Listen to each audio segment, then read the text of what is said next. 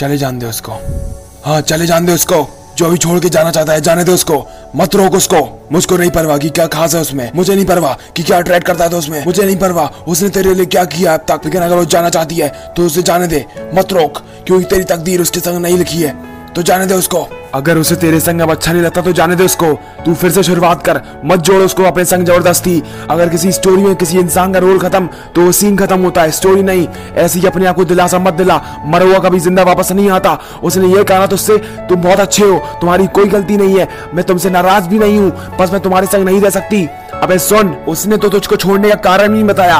और तूने अपने आप को एक सच्चा कारण दे दिया कि तू उससे सच्चा प्यार करता है। किसी और से अब प्यार नहीं कर सकता। वो नहीं तो मैं उसकी यादों के संग जी लूँगा। अबे सुन, घर के अंदर झाँक कर देख थोड़ा, वहाँ तेरी एक माँ है जो तुझसे बेहद प्यार करती है। उसको ना परवा तू कैसा भी हो, तुझे हर हालत में प्यार करती है वो। उसको कहता है प्यार, माँ बाप का प्यार। बाप की जो तुझे नसीहतें दिखती है, उसके पीछे प्यार होता है, ढेर सारा प्यार होता है। तुझे कहाँ परवा तुझे तो इश्क वाला, लव करना है, पहली नज़र वाला प्यार करना है, किसी बेवफा से। तू कर ले प्यार, लेकिन लौट कर तू घर ही आएगा वापस। नादान परिंदा जो है लेकिन हमेशा याद रखना कि कभी अकेला नहीं है तू। तू अगर गिरेगा तो आगे से माँ आएगी और पीछे से बाप आएगा उठाने तेरा। तो कोई लड़की पे खर्चा करने से पहले अपनी माँ और बहन पर खर्चा कर।